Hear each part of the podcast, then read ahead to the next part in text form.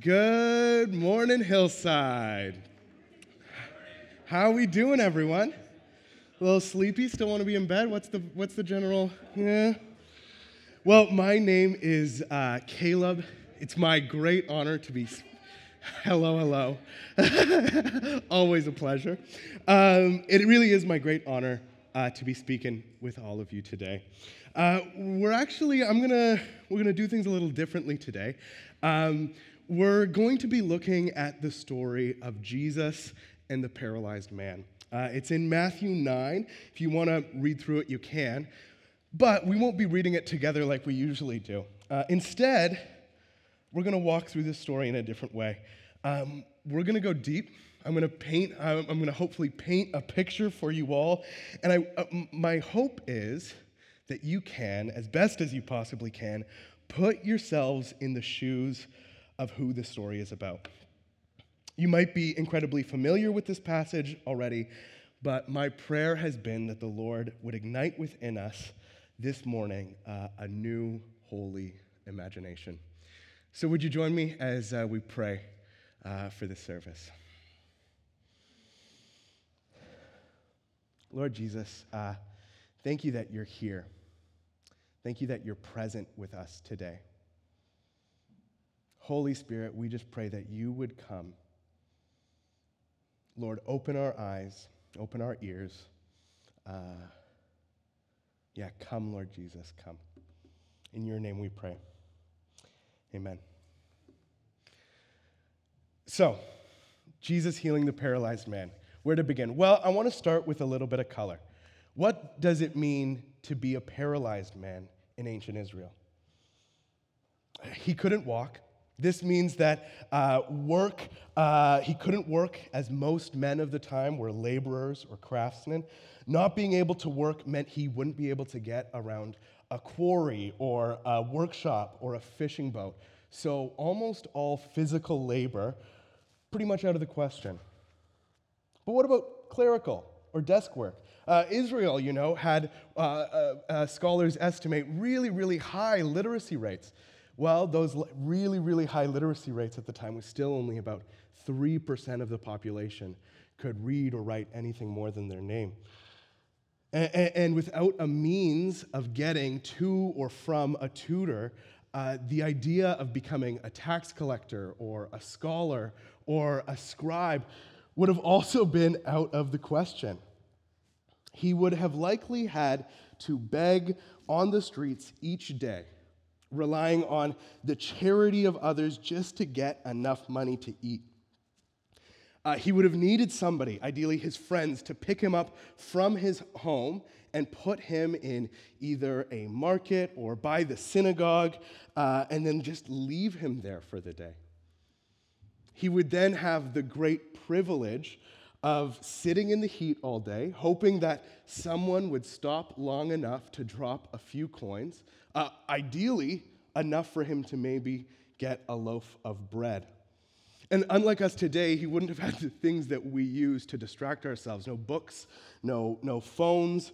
All day, every day, he just had his thoughts to keep him company. His life would have been one of poverty, of hunger, and probably humiliation.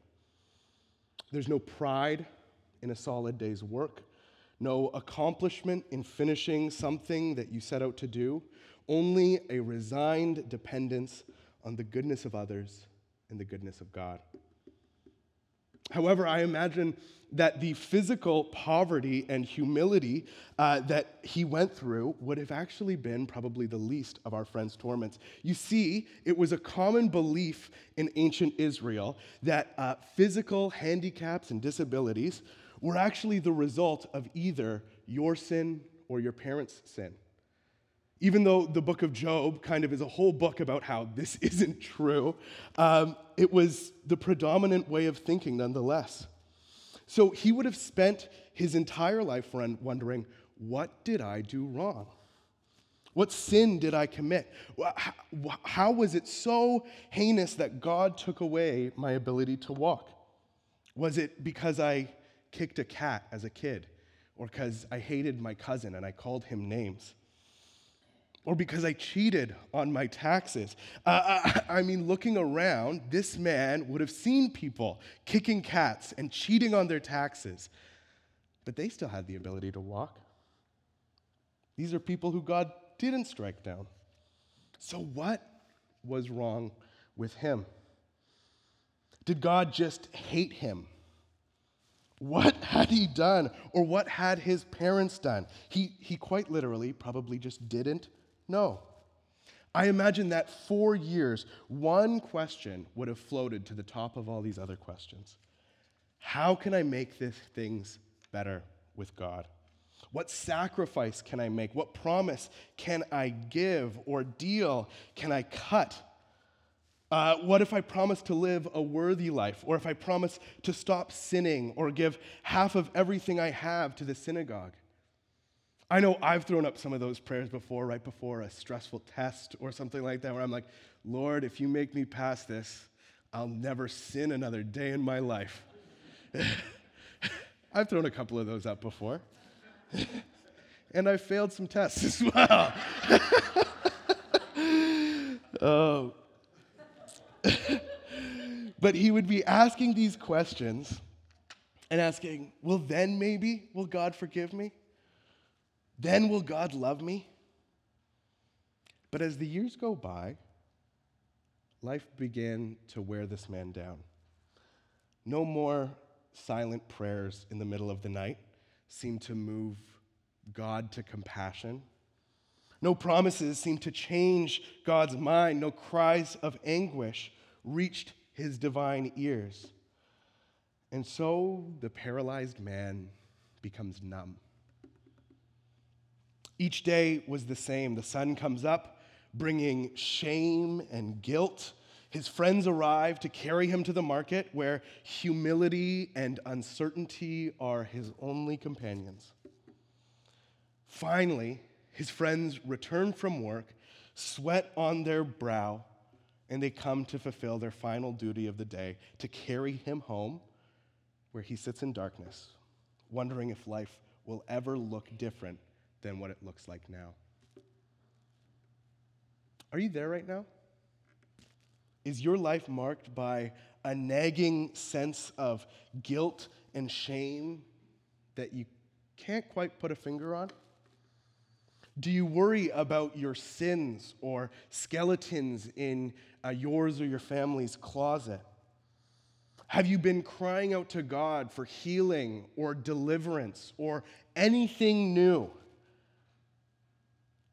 Have months or years of pain and disappointment made you numb? If you are, I need you to know you're not alone, especially not in this season. If, but we want you to know you're not without hope because this story, it doesn't actually end with, with the paralyzed man on the streets. This is actually where it begins. You see, one day, talk in the market, it changes. This paralyzed man, he starts to hear words uh, Jesus, uh, Nazareth, uh, healing. He starts to put the pieces together in his head. Uh, uh, a man named Jesus was in town, and the power of the Most High was on him. And there it is just a stirring of hope, just a spark. But no, this couldn't be for him, right? If God had wanted to heal him, he would have done it years ago. No, God wasn't going to finally restore our friend because God had forgotten him, right? But luckily for him, and luckily for us, God doesn't forget. Uh, the, par- the paralyzed man isn't the only one, though, who hears the rumors of this miraculous prophet with the power to heal. His friends, busy at work, hear the news and they wonder could this be the answer to their friend's problems?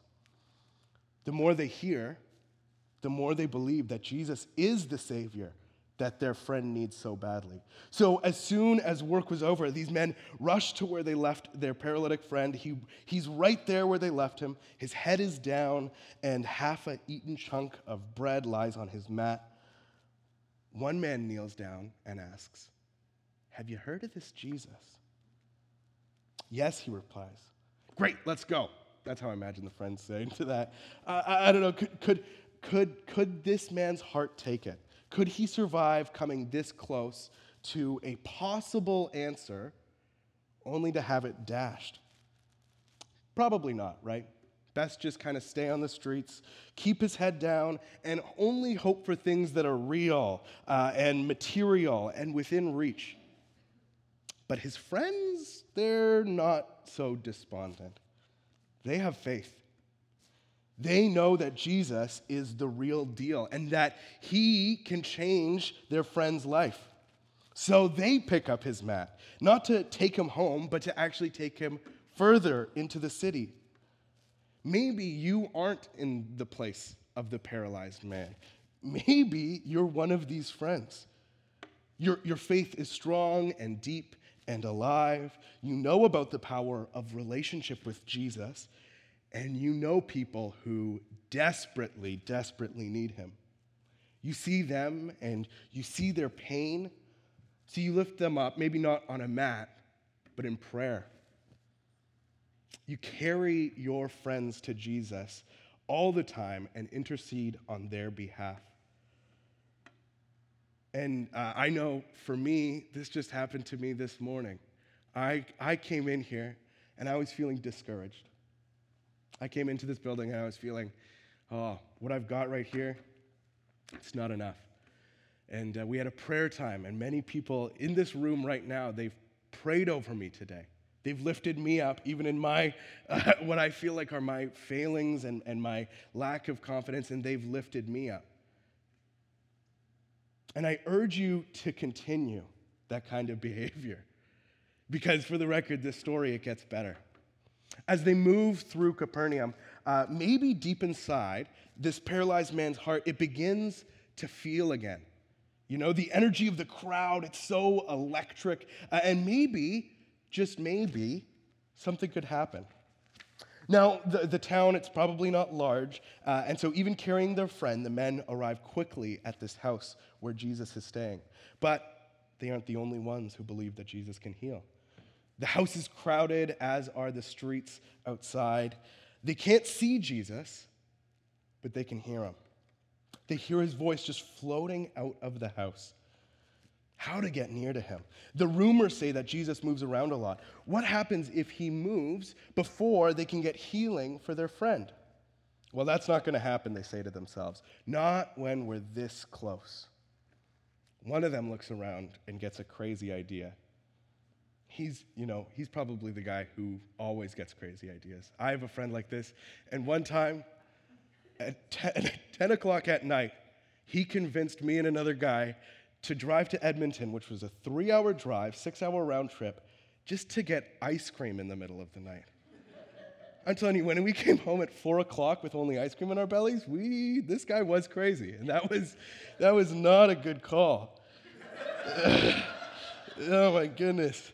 Probably had a test the next morning, which I had to send up some weird prayers for. um, anyways, this friend says, "What if we went through the roof?"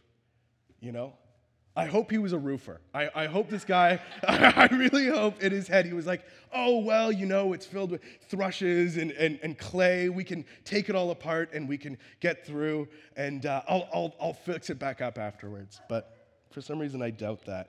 Uh, if they could only get their friend to Jesus, and maybe for the first time ever, the other friends agreed to this crazy friend's idea.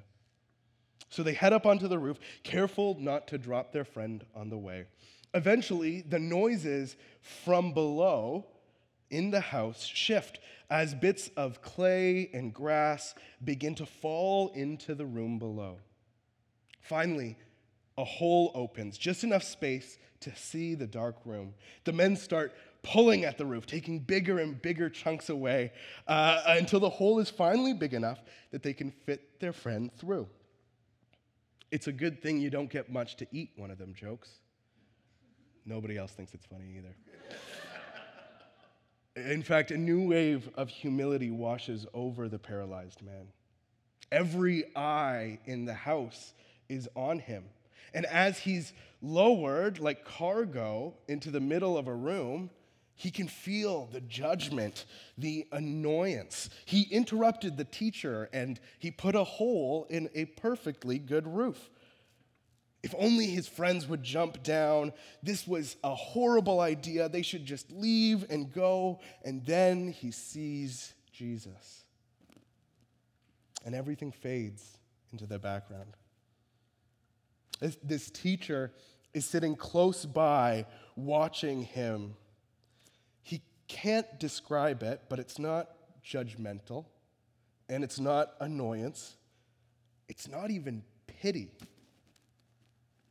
It's love and excitement. And suddenly, everything changes for this man.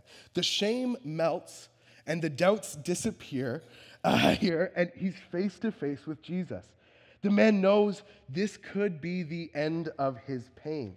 The Spirit of the Most High God is almost visible on the teacher, and he has the power to heal. And the man begins to smile, maybe a sheepish grin to begin with, but soon it's broad and joyful. He is lying in the presence of the Anointed One, a Holy One. But then his eyes drop down to his legs, and he remembers. His, his, file, smile, it falters because he's a sinner. He doesn't know which sin cost him the ability to walk, but he is still lowly and unworthy of the attention of Jesus. He's just a shameful, paralyzed man, and he should just go. And then with his voice, Jesus speaks Hey, I see you. I see what's causing you such turmoil. I see your belief. I see your sins and I forgive them. I see your sins and I forgive you. Something breaks open inside the man and he begins to weep. Years of guilt and shame released in great, ugly sobs. The Son of Man has looked down on his wrongdoings and has forgiven them. The room is dead quiet. No one dares to breathe in the kind of holiness of this moment. Something's changed forever for this guy. The man looks up through his tears at Jesus, and peace washes over his soul. He takes a deep breath, and Jesus just smiles and nods until whispers begin at the back of the room. And Jesus looks up, frowning. Why do you have these evil thoughts? Why do you in the back doubt who I am? Which do you think is harder for me to do? To forgive this poor man of his sins or to heal his legs? Silence fills the room again. The air becomes uh, electric, like static discharge. Jesus cuts through the room with his words, Well, so that you know that the Son of Man has the authority to forgive sins, see what I'll do. And he turns to the paralyzed man, My friend, get up, take your mat, and go home. Instantly, the air nearly crackles with power, hey? Warmth spreads from uh, the paralytic's toes up his legs, across his hips. One leg twitches, and a sound comes out of him that's halfway between a sob and a laugh. He wiggles his toes, and overhead, his roofer friends, they're just, rooting and hollering, right? They're cheering away. He slides one foot towards his body and then the other. Can this really be happening after so long? He plants his feet underneath him, holding himself up by his hands. Slowly, so slowly, he puts weight into his feet, and they hold. The man smiles. He closes his eyes and begins to stand. Others reach out to help him, but he doesn't need it. Jesus has healed him, not partially, but fully. His legs, they work. The man, no longer uh, paralyzed, stands in the presence of Jesus, tears streaming down his face.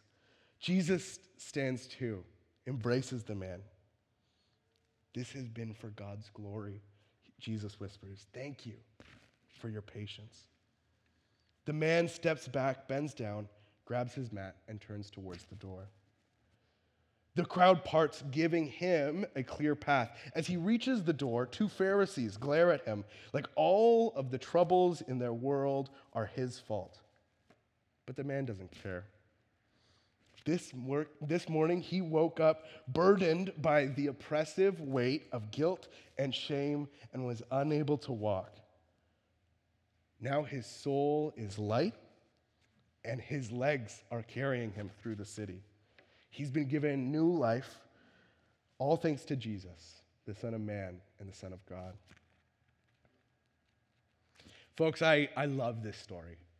I really think there are so many wonderful characters that cry out to be explored. So many people we, even today, can relate to.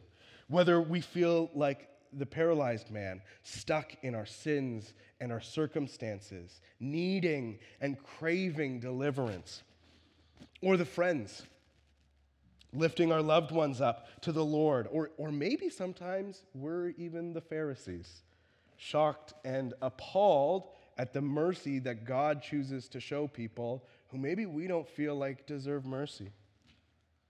I know that I've been all three at different times in my life, but now we've entered, uh, now that we've entered into the story, into the lives of these people, I want to focus down on one word that Jesus spoke authority.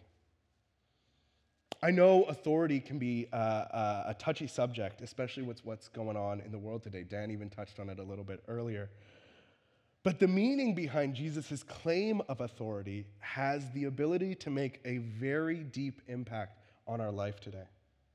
If we look at Matthew 9, verse 6, Jesus says, I want you to know that the Son of Man has authority on earth to forgive sins. So he said to the paralyzed man, take, Get up, take your mat, and go home. The, the Greek word that the gospel author Matthew uses here is a word that's used a ton in the New Testament. And it's a word that's called exousia. Exousia, sorry. My Greek isn't really kicking in right now.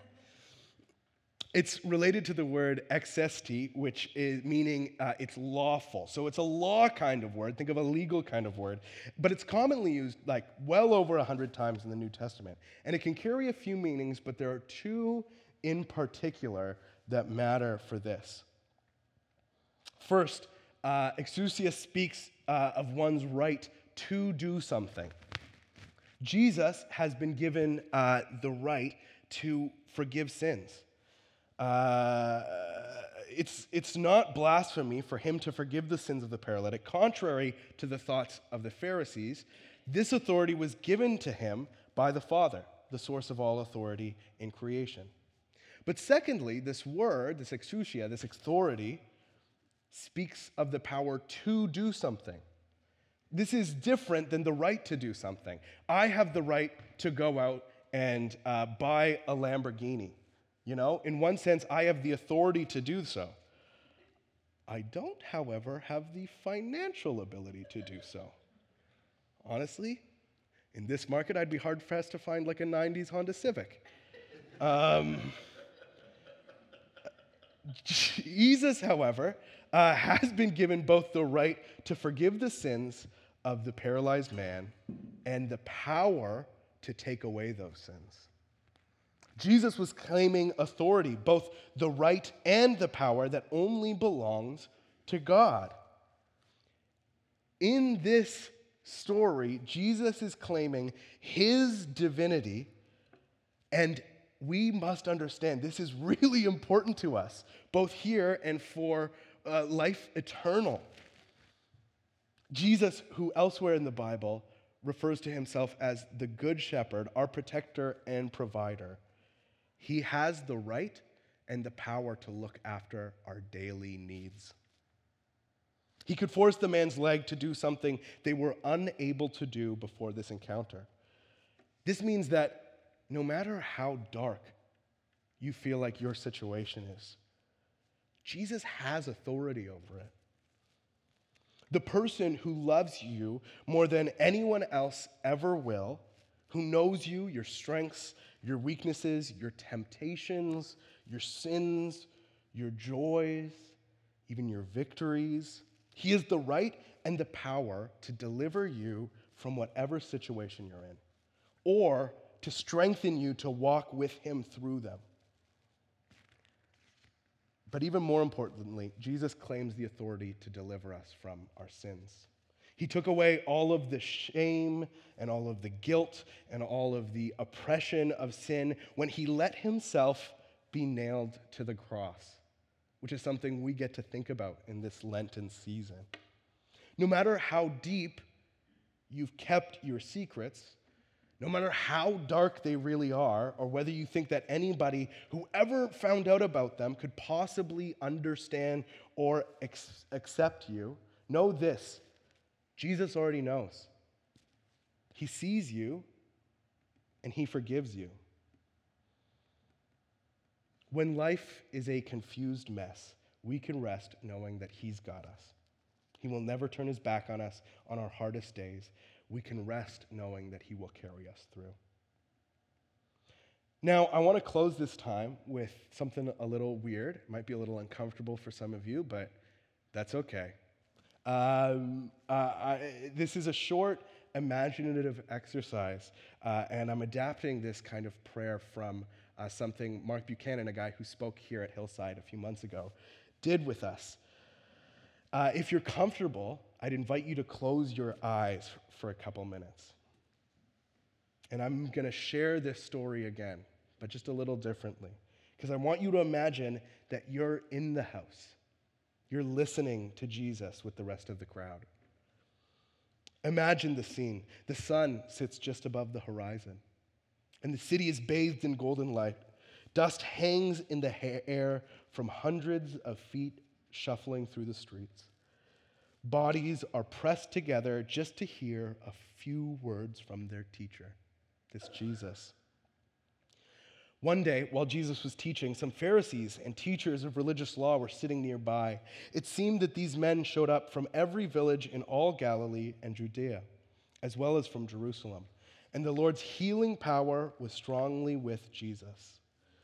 Some men came carrying a paralyzed man on a sleeping mat. They tried to take him inside to Jesus, but they couldn't reach him because of the crowd. So they went up to the roof, took off some tiles, then they lowered the sick man on his mat down into the crowd, right in front of Jesus. A man is lowered into this room, and you can tell by the shape his legs that he can't walk. While everyone else looks at this man, in your mind's eye, I want you to take a look at Jesus. What does his face tell you right now?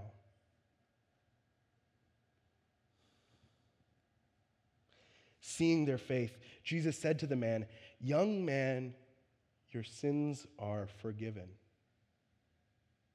How does this make you feel?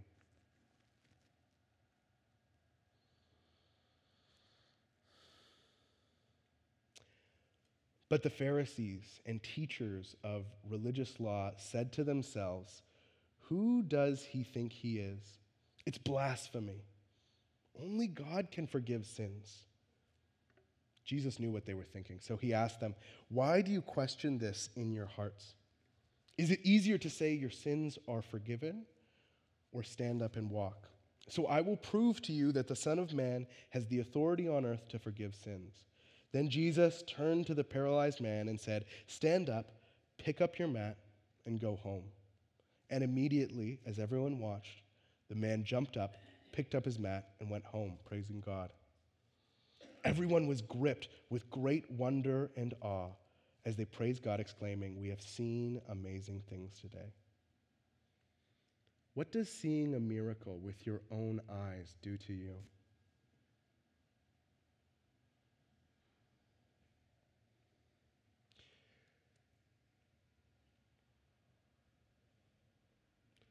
Now, I want you to take a minute, bring all these thoughts and feelings to Jesus. I want you to tell him what you've seen. I want you to tell him what you think about his authority over both our physical world and over our spiritual world.